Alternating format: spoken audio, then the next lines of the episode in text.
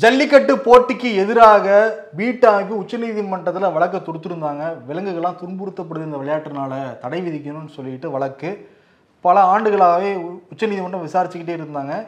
இறுதி விசாரணை கடந்த ஆண்டு டிசம்பர் மாதம் எட்டாம் தேதியே முடிஞ்சுது. தீர்வு மட்டும் தேதி குறிப்பிடாமல் ஒத்தி வச்சிருந்தாங்க. இன்னைக்கு வந்து அந்த முக்கியத்துவம் வாய்ந்த தீர்ப்பு வந்து வாசிக்கப்பட்டிருக்கு. ஆமா நீதிபதி கே. எம். ஜோசப் தலைமையிலான ஐந்து நீதிபதிகள் கொண்ட அமர்வு வந்து தீர்ப்பளிச்சிருக்காங்க. என்னன்னா ஜல்லிக்கட்டு போட்டிகள் நடத்துறதுக்கு தடை இல்லை அப்படிங்கறத வந்து ஒரு மனதா அஞ்சு பேருமே சொல்லியிருக்காங்க. ஆமா அது அதுதான் முக்கியமான விஷயம் அதுல அதுல என்ன மெரினா போராட்டத்தை பத்தி குறிப்பிடுறாங்க. அதையும் தாண்டி ஜல்லிக்கட்டு தமிழ்நாடு கலாச்சாரத்தோட ஒரு பகுதி தான் கலாச்சாரம்னு சொன்னா கூட விலங்குகள்லாம் துன்புறுத்தக்கூடாது. அதை வந்து தவிர்க்க வந்து பார்க்கணும். அதே மாதிரி ஒரு மாநில அரசு சட்டம் ஏற்றிருக்குன்னா அதுல நீதிமன்றம் வந்து தலையிடுறது நல்லா இருக்காது. மறுக்கவும் வந்து முடியாது அப்படின்லாம் சொல்லியிருக்காங்க. அப்ப சட்டமன்றத்துக்கு ஒரு வலிமை இருக்குங்கிறதையும் இந்த தீர்ப்பு நம்மளால பார்க்க முடியுது. ஜல்லிக்கட்டுக்கும் அனுமதி வந்து கிடைச்சிருக்கு. அதுக்கு தடை எதுவும் இல்லை. ம். ஆமா. வந்த உடனே போதும். எல்லாரும் கிரெடிட்ஸ் எடுக்க ஆரம்பிச்சிட்டாங்க. ஒரு பக்கம் ஓபிஎஸ் ஆமா. அப்ப நான் தானங்க வந்து சிஎம்மா இருந்தேன். அவர் பெரிய அறிக்கையை வந்து விட்டுருக்காரு. என்ன சொல்றாருன்னா தமிழ் பண்பாட்டு கிடைச்ச வெற்றி இது.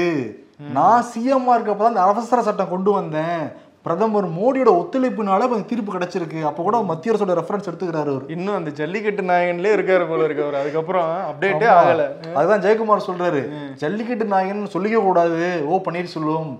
ஏன்னா மாணவர்கள் அடிச்சு துன்புறுத்துனீங்கல்ல. அப்படி துன்புறுத்துனதுக்கு அப்புறம் அந்த பட்டம் உங்களுக்கு தேவையான கேள்வி எழுப்பியிருக்காரு எடப்பாடி பழனிசாமி என்ன சொல்றாரு? எங்க ஆட்சி தான் தொடர்ந்து அந்த சட்ட போராட்டத்தை நடத்திட்டு இருந்துச்சு. விஜயபாஸ்கர் பலமுறை அமைச்சர்களை போய் பார்த்துட்டு வந்தார் மத்திய அமைச்சர்களை. ஆனா அவர் எதுக்கு தான் போனாரான்னு தெரியல. அவர் மேல நிறைய கேஸ் இருந்துச்சுன்னு வைங்க. அந்த வழக்குக்கு போயிருப்பாருன்னு நினைக்கிறேன். அவர் வந்து நாங்க தான் வந்து இந்த வெற்றிக்கு வந்து உரியான உரிதானவங்க அப்படின்னு சொல்லிட்டு எடப்பாடி பழனிசாமி அவர் ஒரு பக்கம் கிளைம் பண்றாரு. கிளைம் பண்றாரு. இன்னொரு பக்கம் வந்து இப்ப இருக்கிற ஸ்டாலின் முதல்வர் மு என்ன சொல்றாருன்னா நாங்க தான் சிறப்பான வழக்கறிஞர்களா நியமிச்சோம். பல முக்கியமான தரவுகளோட பாயிண்ட்ஸ் எல்லாம் வச்சோம். அதனால இந்த வெற்றி நம்ம கிடைச்சிருக்கு. இன்னொரு பக்கம் யாரும் அது கூட்டத்தை பொழந்துட்டு வருது அப்படின்ற மாதிரி திடீர்னு அண்ணாமலை வந்தாரு. ஆமா. மோடிஜி தான் வந்து இதுக்கு காரணம். அவர் வந்து அனுமதி வாங்கி தர போய் தான் வந்து இதெல்லாம் நடந்திருக்கு அப்படின்னு சொல்லி. மோடி வந்து தொடர்ச்சியா முயற்சி பண்ணாராம். இந்த ஜல்லிக்கட்டு நடத்தணும்னு சொல்லிட்டு ஜல்லிக்கட்டுக்கு தடையை நீக்கணும்னு சொல்லிட்டு தொடர்ச்சியா முயற்சி பண்ணாராம். அதனால மோடிஜி கிடைச்ச வெற்றி அப்படின்ட்டு அப்படின்னு எல்லா பிஜேபி மோடிக்கு நன்றி சொல்லுங்கிற மாதிரி அவரு அறிக்கை வேற விட்டுருக்காரு.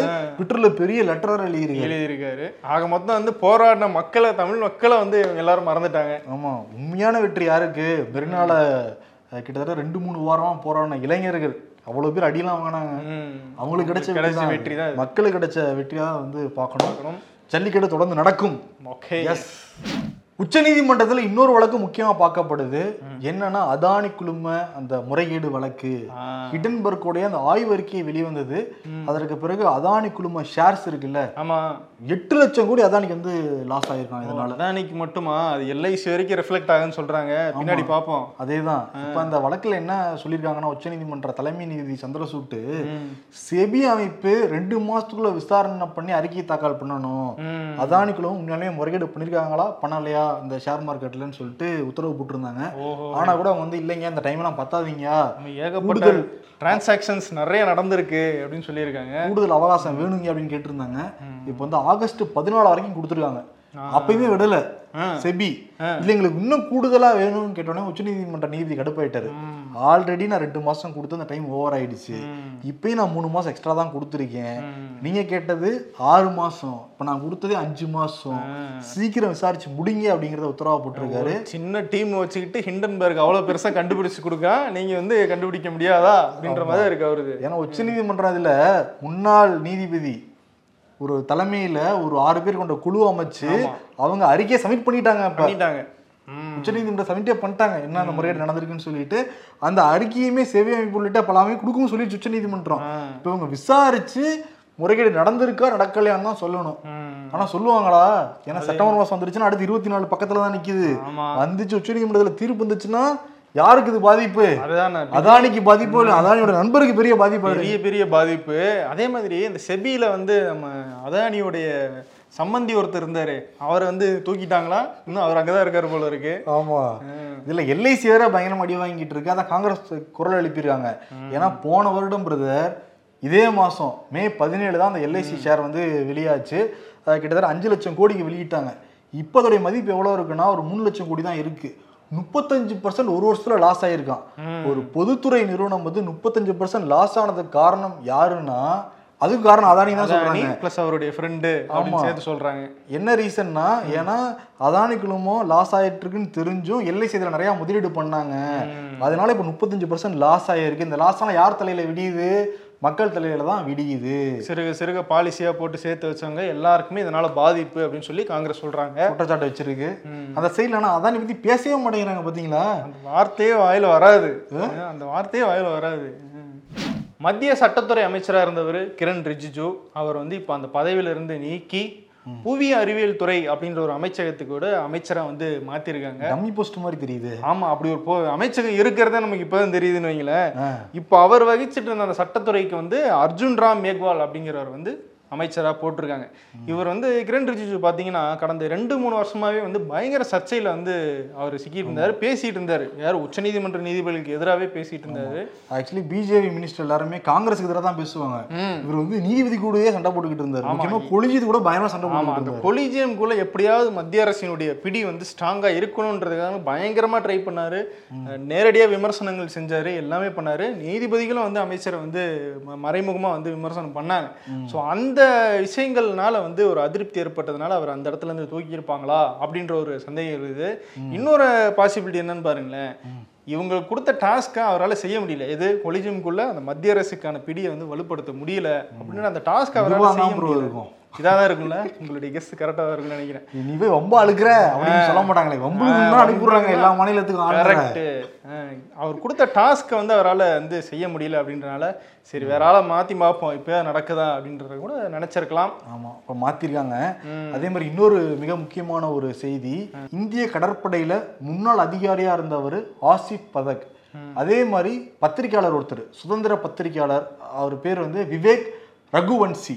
இவங்க ரெண்டு பேர் என்ன பண்ணியிருக்காங்கன்னா சீக்கிரட்டா எதிர்காலத்தில் இந்தியா என்னென்ன மாதிரி ஆயுதங்கள்லாம் வாங்க போறாங்க எங்கிருந்து வாங்க போறாங்க டேட்டாலாம் கலெக்ட் பண்ணி வெளிநாட்டுல இருக்கிற பல புலனாய்வு நிறுவனங்களுக்கு வித்திருக்காங்களாம். ஓ. இதை வந்து டெல்லி சிறப்பு போலீஸ் வந்து கண்டுபிடிச்சிருக்காங்க. கண்டுபிடிச்ச உடனே சிபிஐடி சொல்லியிருக்காங்க இந்த சிபிஐ வந்து ரெண்டு பேரும் அரெஸ்ட் பண்ணிருக்காங்க. அப்போ நம்மளுடைய ரகசியம் எல்லாமே அவங்க வெளிநாட்டுக்கு காசுக்காக வித்திருக்காங்க அப்படிங்கிறது தெரிய வந்திருக்கு. தொடர்ந்து வந்து பார்த்தீங்கன்னா ராணுவ வீரர்கள் மேலே நடக்கிற தாக்குதல்கள் ரொம்ப வந்து இந்த ஆட்சியில் நடந்துக்கிட்டே தான் இருக்குது ஸோ இந்த அளவுக்கு தகவல் லீக் ஆகிற அளவுக்கு வந்து அங்கே வந்து சிஸ்டம் வந்து ஃபுல் ப்ரூஃபாக இல்லை அப்படிங்கிறது ஒரு பெரிய ஒரு பாதுகாப்பு மேலே ஒரு பெரிய கேள்வியை தான் எழுப்பியிருக்கு நம்ம சொல்லணும். கேரளாவில் சமீபத்தில் ஒரு நடந்த ஒரு சம்பவத்தை தொடர்ந்து ஒரு முக்கியமான சட்டத்தை வந்து சட்ட திருத்தத்தை வந்து கேரளா அரசு வந்து நிறைவேற்றிருக்காங்க. என்ன அப்படின்னா இனிமேல் வந்து கேரளாவில் மருத்துவர்களையோ மருத்துவம் சார்ந்த பணியாளர்களையோ யாராவது தாக்குனாங்க சிகிச்சைக்கு வந்தவங்களையும் சரி அவங்க குடும்பங்களையும் சரி தாக்குனாங்கன்னா ஏழு ஆண்டுகள் சிறை ஐந்து லட்சம் வரைக்கும் அபராதம் விதிக்கலாம் அப்படிங்கிற அந்த சட்டத்தை வந்து ஏற்றிருக்காங்க. என்னன்னா கடந்த வாரம் வந்து கொல்லத்தில் வந்து ஒரு பயிற்சி மருத்துவர் ட்ரீட்மெண்ட் கொடுக்கும்போது அந்த குற்றவாளி ஒருத்தருக்கு ட்ரீட்மெண்ட் கொடுக்குறாங்க. அப்போ அவர் வந்து அடிச்சதுல வந்து அவங்க வந்து இறந்துடுறாங்க. ஸோ அந்த சம்பவம் பெரிய அதிர்வலை ஏற்படுத்திருச்சு. எந்த அளவுக்குன்னா ஒரே வாரத்தில் சட்டம் இயற்ற அளவுக்கு வந்து அது பெரிய அதிர்வலை உருவாக்கியிருக்கு. சரி கர்நாடகா வருவோம். எலெக்ஷன் ரிசல்ட் வந்துருச்சு. நாலு நாளா யார் சிஎம்ங்கிற அறிவிக்க முடியல காங்கிரஸ்னால. பிஜேபி என்ன கேட்டாங்கன்னா நீங்க தேர்ந்தெடுத்தீங்க அவங்களால ஒரு சிஎம் தேர்ந்தெடுக்க முடியுதா? அதானே. மக்களே கூட எப்போ சொல்லுவீங்க எப்போ சொல்லுவீங்க? அடுத்த வேலையை நாங்கள் பார்க்க போனோம் அப்படின்ற மாதிரி வெயிட் பண்ணிட்டு இருந்தாங்க. ஒரு வழியா இன்னைக்கு அந்த முடிவை சொல்லிட்டாங்க. ஆமா. கர்நாடக முதலமைச்சராக சித்தராமையாவை தேர்வு செஞ்சிருக்கு காங்கிரஸ் தலைமை. டி கே சிவகுமாருக்கு என்ன? அவரும் தானே கேட்டுட்டு இருந்தாரு. அவருக்கு வந்து துணை முதலமைச்சர் பதவி வந்து கொடுத்துருக்காங்க. ஓகே. அடிஷ்னலாக அவர் வச்ச டிமாண்ட் என்னன்னா ப்ரோ ரெண்டு அவர் வந்து எனக்கு முதலமைச்சர் பதவி கூட வேணாம். ஆனா காங்கிரஸ் தலைவர் பதவி எனக்கு தான் வேணும் அப்படின்னு கேட்டிருக்காரு. ஆனா காங்கிரஸ்ல என்ன பிரச்சனைனா ராகுல் காந்தி கொண்டு வந்த அந்த ரூல்ஸ் தான் இது. ஒருத்தருக்கு வந்து ஒரு பதவி தான் நீங்க வந்து வந்து முதலமைச்சரா இருந்தீங்கன்னா கட்சி தலைவர் பதவி வந்து நீ விட்டு கொடுக்கணும். அந்த வகையில பார்த்தா சிவகுமாருக்கு துணை முதலமைச்சர் பதவியும் கொடுத்துருக்காங்க. கட்சி தலைமையுடைய அந்த பதவியும் கொடுத்துருக்காங்க. ராகுல் சொல்லுக்கு மதிப்பில் தானே தெரியுது. ஆமா அசோக் கெலாட் அதை நம்பி தானே எனக்கு தலைவர் பதவி வேணாம் முதலமைச்சர் பதவி தான் வேணும்னு போனாப்ல அப்ப நீங்க அன்னைக்கே சொல்லியிருந்தீங்கன்னா நான் அந்த பதவி வாங்கியிருப்பேன்ல அப்படின்னு இது அடுத்து வருது. ராஜஸ்தான் எலெக்ஷன் வருது. இல்ல இந்த பாயிண்ட் பிடிச்சி அசோக் கெலாட் அங்க பேசுவாரு. ஆமா. மாதிரி சச்சின் பைலட் நிறைய நடந்து நடந்துகிட்டு இருக்காரு. கெடு வேற வச்சிருக்காரு இந்த மாசம் இண்டு வரைக்கும் தான் டைம் இல்லாட்டி மாநிலம் முழுக்க போராட்டம் பண்ணு அப்படின்ட்டு சச்சின் பைலட்டு. ஸோ மொத்தத்துல வந்து டி கே சிவகுமார் ஹாப்பி தானா? சித்தராமையா அவருக்கு வந்து எனக்கு முதலமைச்சர் பதவி கிடைச்சிச்சு அது போதும் அப்படின்ட்டு அவர் ஒதுங்கிட்டாரு ஆனா ரெண்டு பேர் ஓபிஎஸ் சொன்னார்ல துணை முதல்வருங்கிறது டம்மி பதவி. ஒண்ணுமே பண்ண முடியாது அதை வச்சுக்கிட்டு அப்படின்னு. சரி ஓகே அது பேருக்கான ஒரு பதவி தான் போல இருக்கு. இப்படியே வாங்கிட்டாரு டி கே சிவகுமார். ஒரு முடிஞ்சிருக்கு. ஆனா என்னன்னா இருநூத்தி இருபத்தி நாலு பேர்ல ஐம்பத்தஞ்சு பர்சன்ட் பேரு கிரிமினல் வழக்கு இருக்கான். கர்நாடக எம்எல்ஏக்கள்ல கர்நாடகா எம்எல்ஏக்கள் மேல. அதுல தொண்ணூத்தி ஏழு சதவீதம் பேர் கோடீஸ்வரர்கள்லாம் இப்போ நூத்தி முப்பத்தஞ்சு பேர் வந்து காங்கிரஸ் ஜெயிச்சு வந்திருக்காங்கல்ல. ஆமா. அதுல நூத்தி முப்பத்தி ரெண்டு பேர் கோடீஸ்வரர்கள் தான் வெறும் மூணு பேர் மட்டும் தான் இல்ல. பிஜேபில இருந்து அறுபத்தாறு பேர் ஜெயிச்சிருக்காங்க. அறுபத்தாறு பேர் கோடீஸ்வரர்கள் ஓஹோ ஜேடிஎஸ்ல பத்தொன்பது பேர். பதினெட்டு பேர் கோடீஸ்வரர்கள் ஃபுல்லா கோடீஸ்வரர்களா இருக்காங்க. மக்களுக்காக மக்கள்கிட்ட இருந்து யாருப்பா வரீங்க? அந்த மூணு பேர் சொன்னீங்கல்ல மூணு பேர் மட்டும் கோடீஸ்வரர்கள் இல்லைன்ட்டு. அவங்களும் ஆயிருவாங்க சீக்கிரம். கோடீஸ்வரர் இல்லைன்னா என்ன ஒரு நைன்டி லேக்ஸ் இருக்கும். அந்த இல்ல 80 அப்படி பார்டர்ல. வரும்ன்றீங்களா ஃபுல்லா காசு வச்சுதுன்னா காசு விளையாடி இருக்கு கர்நாடக. இருக்கு. அது காங்கிரஸும் விதிவிலக்கில்ல பிஜேபி விதிவிலக்கில்ல ஜேடிஎஸும் விதிவிலக்கில்ல அதுல. இதுல வேற ஜனநாயகம் ஆவிடின்னு பேசிக்கிட்டு இருக்காங்க. ஆமா. நட்டா பாத்தீங்களா? இங்க ஃபுல்லா இலவசம் அறிவிச்சது யாரு. காங்கிரஸ் அறிவிச்சிருந்தாங்க பிஜேபி அறிவிச்சிருந்தாங்க ஆனா நட்டா இப்ப மட்டும் சொல்றாரு. இலவசங்களால தான் அமெரிக்கா இப்ப திவாலா ஆகிட்டு இருக்கு. இப்ப உங்களுக்கு தெரியல ஒரு மாசத்துக்கு முன்னாடி? தெரியலையா? அதானே. கொரோனா காலத்துல இலவசங்கள் கொடுத்தாங்களாம். America Japan China. அதனால தான் இப்போ திவாலி ஆயிடுச்சு அப்படின்னு சொல்றாங்க. பொருளாதார நெருக்கடி வந்து அவங்களுக்கு ஏற்பட்டிருக்கான். நடுவுல ஏன் பெட்ரோல் விலை ஏறுச்சு அப்படின்னு கேட்டப்போ இவங்க என்ன திரும்ப சொன்னாங்க? ரஷ்யாவில் வார் நடக்குதுங்க அப்படின்னாங்க. அப்போ அமெரிக்காவுக்கு அதெல்லாம் செட் ஆகாதா? இவங்களுக்கு ஒண்ணுனா அப்படி இல்லைன்னா இப்படி அப்படின்றத மாத்தி மாத்தி பேசுறது. அப்படியும் பேசுவோம் இப்படியும் பேசுவோம். விஷச்சாராயம் குடிச்சு இது வரைக்கும் இருபத்தி ரெண்டு பேர் தமிழ்நாட்டில் இறந்து போயிருக்காங்க. எட்டு பேர் சீரியஸாக வேற மருத்துவமனையில் இருக்காங்க. விழுப்புரத்தில் மட்டும் பேர் ஐம்பத்தஞ்சு பேர் இருக்காங்க பிரதர் ஐம்பத்தஞ்சு பேர்த்துல இப்போ பதினஞ்சு பேருக்கு கண்ணில் வந்து பெரிய குறைபாடு இருக்கான் நிறைய பேருக்கு இப்போ சிறுநீர் பிரச்சனையும் வந்து ஏற்பட்டிருக்கான் ஃபுல்லாக டயாலிசிஸ் பண்ணிக்கிட்டு இருக்காங்க. ஆனால் எட்டு பேர் கவலையான நிலையில தான் வந்து இருக்காங்கன்னா உறவினர்கள்லாம் என்ன சொல்றாங்கன்னா நீங்கள் சென்னைக்கு எடுத்துட்டு வாங்க. எதுக்கு விழுப்புரத்தில் நீங்கள் வச்சிருக்கீங்கன்னு சொல்லிட்டு அவங்களும் சொல்றாங்க. இன்னொன்று என்ன சொல்றாங்கன்னா இந்த மாதிரி கலாச்சாரம் வாங்கி குடிக்கிறாங்கிறத நாங்கள் தொடர்ச்சியாக காவல்துறையில் புகார் கொடுத்துக்கிட்டே இருந்தோம். காவல்துறை விசாரிக்கவே இல்லை. ஹோட்டலில் வந்து காலை மாலை இரவு டிஃபன் வைக்கிற மாதிரி இவங்க கலாச்சாரம் வித்துக்கிட்டே தான் இருந்தாங்க. காவல்துறை கண்டுக்கவே இல்லை. அதனால தான் சொந்தக்காரங்களாம் இவ்வளோ நிலைமை ஏற்பட்டுருச்சுன்னு சொல்லிட்டு அவங்க சொந்தக்காரங்களாம் சொல்லிக்கிட்டு இருக்காங்க. அது அவங்க சொல்றது உண்மைதான் அப்படின்றது எப்படி தெரியுதுன்னா எப்படி ரெண்டு மூணு நாளே மூவாயிரத்து அறுநூறு பேர் அரெஸ்ட் பண்றாங்க கள்ளச்சாராயம் வித்தாங்க அதுதான் இப்ப ஆளுநர் கேள்வி எழுப்பியிருக்காரு தமிழ்நாடு அரசை நோக்கி. விரிவான அறிக்கையும் கேட்டிருக்காரு நீங்க கள்ளச்சாரமே தமிழ்நாட்டுல இல்லைன்னா அப்புறம் எப்படி நீங்க ரெண்டாயிரம் பேர் அரெஸ்ட் பண்ணுவீங்க நாற்பத்தெட்டு மணி நேரத்துல. எனக்கு நீங்க அறிக்கை கொடுங்க. விரிவான அறிக்கை தேவை. இந்த விசாரணை எப்படி இருக்குங்க எந்த கட்டத்துல இருக்குங்கிறத நீங்க சொல்லணும் அறிக்கையிலன்னு சொல்லிட்டு இறையன்பு கடிதமா எழுதியிருக்காரு குறிப்பா விரைவில் அப்படின்ற வார்த்தையை ஹைலைட் பண்ணி அனுப்பியிருக்காராம் சீக்கிரம் எங்களுக்கு கொடுங்க அப்படின்னு சொல்லிட்டு. ஆமா. ஆளுநர்னும் போது இன்னொரு விஷயம் ஞாபகத்துக்கு வருது. ஒரு மூணு மாசத்துக்கு முன்னாடி திமுக பேச்சாளர் ஒருத்தர் வந்து இஷ்டத்துக்கு ஆளுநரை பத்தி பேசினார்ல. ரொம்ப தகாத வார்த்தைகள் ஆபாசமா. அவருக்கு வந்து திரும்பி வந்து கட்சியில சேர்த்துட்டாங்களாம். சிவாஜி கிருஷ்ணமூர்த்தி அப்படிங்கிறவரு. என்னன்னா வந்து அவர் பேச்சை நம்பி தான் அவருடைய வாழ்க்கை இருக்கு. அது வருமானம் இல்லை அப்படின்னு வந்து அவர் வந்து கட்சியில வந்து கேட்டாரு. அதனால நாங்க வந்து அவர் மன்னிப்பு கேட்டாருன்ற அடிப்படையில திரும்பி அவர் கட்சிக்கு சேர்த்திருக்கோம். திரும்பி பேச விட்டுருக்கோம் அப்படின்ட்டு இருக்காங்க. விரைவில் நான் கேட்டாரு இதான் அனுப்புறேன் ஆளை அப்படிங்கிற மாதிரியே இருக்கே. உடனடி உடனடியாக அங்க கொடுத்துரும் அப்படின்ற மாதிரி இந்த ஆள் அனுப்புறேன்னு சொன்ன உடனே அதிமுக பேரணி போக போறாங்களாம். கவர்னர் மாளிகையை நோக்கி. கரெக்டு. ஏதாவது இந்த கள்ளச்சாராய விவகாரம் சட்டம் ஒழுங்கு பிரச்சனை முறைகேடுகள் இதெல்லாம் ஏகப்பட்டது இருக்கு. அதனால் நாங்கள் வந்து இந்த சின்னமலையில இருந்து மொத்தமாக நடந்து போய் பேரணியா உள்ள வந்து ஆளுநர்கிட்ட மனுக்கள் ப புகார் மனுக்களை வந்து கொடுக்க போறோம் அப்படின்னு சொல்லிட்டு அதிமுக ஒரு பக்கம் வந்து அவங்களும் கையில் எடுத்திருக்காங்க. ஆமா எடுத்திருக்காங்க. ஒரு பக்கம் ஐ பெரியசாமி இருக்காருல்ல. நேத்து சொல்லியிருந்த அமாவாசை அப்படிங்கிறவர் தான் வித்திருக்காரு. கள்ளச்சாராயமே விசச்சாராயமே வித்திருக்காரு. அதை குடிச்சிட்டு தான் பல பேர் மருத்துவமனையில் உட்காந்துருக்கான் அவருமே குடிச்சிருக்காரு. அவரும் மருத்துவமனையில தான் இப்ப இருக்காரு அரசு பண்ணிருக்காங்கன்னு வச்சுக்கோங்களேன் அவரை. அவருக்கும் ஐம்பதாயிரம் நிவாரணம் அறிவிச்சிருக்காங்க. இப்போ அதை வந்து ஐ பெரியசாமிகிட்ட கேள்வி எழுப்பியிருக்காங்க. ம். அவருக்கும் குற்றவாளிக்கும் குடும்பம் இருக்குமா இல்லையா. சிறப்பான ஒரு மாடலா இருக்கு அற்புதமான மாடல் எல்லாருக்கும் அன்பு செய்யுங்க அப்படின்ற மாதிரி இருக்குது நல்லா இருக்குப்பா நல்லா சிறப்பா இருக்குப்பா உங்க மாடல் அவர் விற்கவும் விட்டுட்டு ஆமா அவருக்கு விடுறீங்க அவருக்கு வந்து ஆறுதலா பணமும் கொடுக்குறீங்க யாருப்பா நீங்க எல்லாம் வேணாலும் எங்கப்பா இருந்தீங்க நீங்க மாடலை புரிஞ்சுக்கிறதுக்கு நமக்கு தனி பிரெயின் வேணும் போல இருக்கு. ஆமா நாராயணசாமி பாத்தீங்களா பாண்டிச்சேரின்னு சவுண்ட் விட்டுருக்காரு ஆமா. இது காரணம் தமிழ்நாடு கிடையாது. பாண்டிச்சேரி தான் காரணங்கிறாரு அங்கிருந்து தான் வந்து கடத்திட்டு போய் தமிழ்நாட்டுல வித்திருக்காங்க. அதனால த புதுச்சேரியில தான் நீங்க நடவடிக்கை எடுத்திருக்கணும். தமிழ்நாட்டுல எதுக்கும் அவங்களுக்கு சம்மந்தம் கிடையாது. அவர் ஒரு நல்ல முதல்வர் நல்ல ஆட்சி கொடுத்துக்கிட்டு இருக்காரு. கூட்டணியில இருக்காரு என்ன பண்றது சப்போர்ட் பண்ணி தான் ஆகணும் அப்படின்ற மாதிரி அவர் பேசிட்டு இருக்காரு. இந்த ஏழுமலைங்கிறவரை தான் பிரதர் அந்த மெத்தனால் வித்துருக்காரு. அந்த ஏழுமலையோட ஊர் வந்து பாண்டிச்சேரி. பாண்டிச்சேரி. அதனால மெத்தனால் எங்க இருந்தது இங்க இருந்தா வந்தது?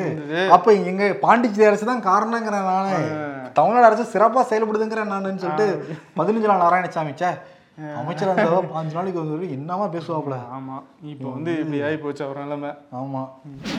அமலாக்கத்துறை உதயநிதி ஸ்டாலினுடைய அந்த அறக்கட்டளை நிர்வாகி ஒருத்தர்கிட்ட வந்து விசாரணை பண்ணியிருக்காங்க. அந்த எழும்பூரில் இருக்கிற அந்த அறக்கட்டளை அலுவலகத்துலேயும் வந்து சோதனை நடத்தியிருக்காங்க அமலாக்கத்துறை. எப்போனா இந்த லைக்கா நிறுவனம் சோதனை நடந்துச்சு இல்லையா? அதை ஒட்டி இந்த சோதனையும் நடந்திருக்கு. நேரடியாக கூப்பிட்டு பல கணக்கு வழக்குகள்லாம் விசாரிச்சிருக்காங்களாம். அதே மாதிரி தூத்துக்குடியோட முன்னாள் எம்பி ஜெயதுரை அவர் என்ன பண்ணியிருக்காரு? சென்னை யோகா மற்றும் இயற்கை மருத்துவமனையில ப்ளஸ் டூ மட்டும் படிச்சிருந்தா போதும். எந்த வயசுல அந்த படிப்பெல்லாம் படிக்கலாம். இவர் என்ன பண்ணிருக்காரு படிப்புலாம் அப்ளை பண்ணியிருக்காரு. சரி. ஆனா காலேஜுக்கே போவாங்க எக்ஸாம் எழுதி பாஸ் பண்ணியிருக்காரு. ஓஹோ. இப்போ வந்து டாக்டர் எம்ஜிஆர் யூனிவர்சிட்டி வந்து நிறுத்தி வச்சிருக்காங்க அவருடைய இளநிலை பட்டப்படிப்பை. அது எப்படி நீங்க காலேஜுக்கே வரவங்க எப்படி எக்ஸாம் எழுதி தெரிச்சு போயிருவீங்க வாங்க விசாரணைக்கு நீங்க வாங்க. யார் யாரெல்லாம் பாஸ் மார்க் போட்டா அந்த ஆசிரியர்கள் வாங்க அந்த பேராசிரியர்கள் வாங்கன்னு சொல்லி கூப்பிட்டுருக்காங்க அவர் சர்டிஃபிகேட் வாங்குறாரோ என்ன மட்டும் பாருங்க பிரதமருக்கு கொடுக்குறீங்க கோர்ஸே இல்லை அந்த சர்டிஃபிகேட் கொடுத்துருக்கீங்க அவருக்கு. நீங்க என்ன இருக்கிறதுக்கு நான் வந்து எழுதி இருக்கேன் தரமாட்டீங்களா பிரதமர் கேட்டீங்கன்னா இருபத்தாயிரம் பணத்தை எடுத்து வச்சுட்டு கேள்வி கேளுங்க. அப்படியா? இருக்கா இருபத்தாயிரம் வாபஸ் வாங்கிக்கிறேன். பயம் இருக்கணும் உங்களுக்கு. தமிழ்நாட்டுல வந்து மின்வெட்டு தான் அதிகமா இருக்கு. நேத்தே நம்ம ஷோல சொல்லியிருந்தோம். நிறைய பேர் எந்தெந்த ஏரியால கரண்ட் கட்டாதுன்னு நம்ம கேட்டிருந்தோம்ல. அது ஏகப்பட்ட நேர்கள் வந்து பதில் சொல்லியிருக்காங்க அப்புறம் நான் வந்து சிலது மட்டும் நான் இங்க சொல்றேன். குமார் ஜீவன் எங்க ஏரியா மேடவாக்கத்துல பகல்ல தான் கரண்ட் கட் பண்றாங்க. நைட்டு நோ ப்ராப்ளம் அப்படின்னு வந்து போட்டிருக்காரு. அரவிந்த் அப்படிங்கிறவருக்கு வந்து மதுரவாயிலையும் கரண்ட் கட் பண்றாங்க அப்படிங்கிறத வந்து சொல்லியிருக்காரு. பச்சை பெருமாள் என்ன சொல்றாருன்னா நேற்று ராத்திரி மூணு மணி கரண்ட் போய் காலையில நாலரைக்கு தான் வந்துச்சு. வேற ஊத்தி தள்ளிருச்சு. ஆமா ப்ரோ வெயில் வேற கொடுத்தது இவ்வளவு நேரம் கட் கரண்ட் கட் பண்ணாங்கன்னா என்ன பண்றது? முகப்பேர் வெஸ்ட்ல வந்து கரண்ட் கட் ஆயிருக்கான். இந்த மாதிரி பல பேர் இருந்து சொல்றாங்க.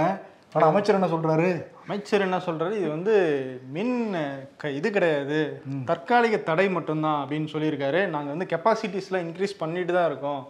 அதெல்லாம் வந்து சரி பண்ணிடலாம் அப்படின்ற மாதிரி சொல்லியிருக்காரு. எங்க வீட்லயே ஆச்சு ப்ரோ ஆதம்பாக்கம் முடிஞ்சா அதையும் சரி பண்ணி விடுங்க. அவர் நீங்க சொன்னீங்கன்னா எந்த ஏரியா அட்ரஸ் எல்லாம் கேட்பாப்புல. அதுல என்ன நம்ம சொல்றாங்க? இந்த ட்ரிபிள் ஃபேஸ் இருக்குல்ல ட்ரிபிள் ஃபேஸ்க்கு மட்டும் ரொம்ப நேரம் கட் பண்ணி விட்டுறாங்க. சிங்கிள் ஃபேஸ்க்குலாம் கொடுத்துறாங்க. ஏன்னா எல்லாம் வந்து ஒரே நேரத்துல ஏசி போறதுனால வோல்டேஜ்லாம் அதிகமாகுது அப்படின்னு சொல்லிட்டு இபியில் இருக்கவங்களே சொல்றாங்களாம். இந்த மாதிரிலாம் இருக்கு கட் ஆயிருக்கு டாஸ்மா விளக்கம் கொடுத்துட்டு இருக்காரு செந்தில் பாலாஜி. ஆமா. ஒரு லட்சம் கோடி முறைகேடு அப்படின்னு சொல்லிட்டு புதிய கிருஷ்ணசாமி வந்து ஒரு ஆளுநர்கிட்ட ஒரு முறைகேடு கொடுத்திருந்தாரு. செந்தில் பாலாஜி என்ன சொல்றாரு? ரெண்டு வருஷத்துக்கு டாஸ்மாக் உடைய வருமானமே தொண்ணூத்தி மூணாயிரம் கோடி தான் இதுல எப்படி நாங்க வந்து ஒரு லட்சம் கோடிக்கு முறைகேடு பண்ண முடியும் அப்படின்ற ஒரு கேள்வி எழுப்பியிருக்காரு. எழுப்பியிருக்காரு. நிருபல் நிறைய கேள்வி எல்லாம் கேட்டாங்க பத்து ரூபா எக்ஸ்ட்ரா வைக்கிறீங்களா ஒவ்வொரு பீட் பாட்டிலுக்குன்னு உடனே அவர் தடுமாறுறாரு. பதறாரு. கோபப்படுறாரு. எல்லா நவரசமும் கொண்டு வருவாரு பிரஸ் மீட்ல ஆமா நீங்க அதை கேட்டீங்களா இதை கேட்டீங்களான்னு திருப்புறாரே தவிர இதுக்கு சரியான பதில் கிடையாது. அதே மாதிரி இந்த விஷச்சாராய விவகாரம் இருக்குல்ல அதுக்கு பதில் சொல்றாரு. எப்படி சொல்றாருன்னா இது இந்த மாதிரி இந்த மாதிரி ஆயிப்போச்சு. இந்த மாதிரி இந்த மாதிரி இனிமேல் நடக்காம இனிமேல் இந்த மாதிரி பாத்துக்குவோம் அது அப்படின்னு சொல்லி இந்த மாதிரி எனக்கு புரியல. அந்த விஷச்சாராயன்ற வார்த்தை அவர் வாயில இருந்து வராதான். ஓ அந்த வாயில வரலன்னா யாருக்கும் தெரியாதா தெரியாதா? அப்படின்ற மாதிரி அந்த அளவுக்கு அவர் எதிர்க்கிறாரு அப்படின்ற மாதிரி என்னத்தை எதிர்க்கணும் கள்ளச்சாராயத்தை முன்னாடியில எதிர்த்து இருக்கணும் ஆமா. இப்ப இந்த வார்த்தை எதிர்த்து என்ன பிரயோஜனம்? ஒரு பிரயோஜனம் கிடையாது.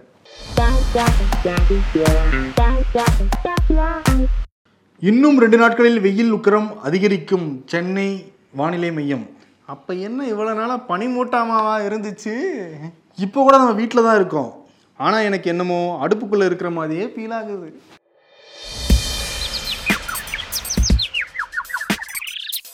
தமிழ் தேசியம்னா என்னன்னா மற்றவனை துணி இல்லாம பனைமரம் ஏற விட்டுட்டு அவனுக்கு மட்டும் நல்ல துணி போட்டுக்கிறது. திருடு போன செல்போனை கண்டுபிடிக்க மத்திய அரசு புதிய நிதிலம். அப்படியே அந்த ஐநூத்தம்பது ரூபா ஸ்மார்ட் போனையும் ஆமா அது என்னாச்சு? பல வருடத்துக்கு முன்னாடி சொன்னாங்க இவங்க. பல கேள்விகளுக்கு பதில் இல்லாம தான் பா இருக்கு. ஆமா.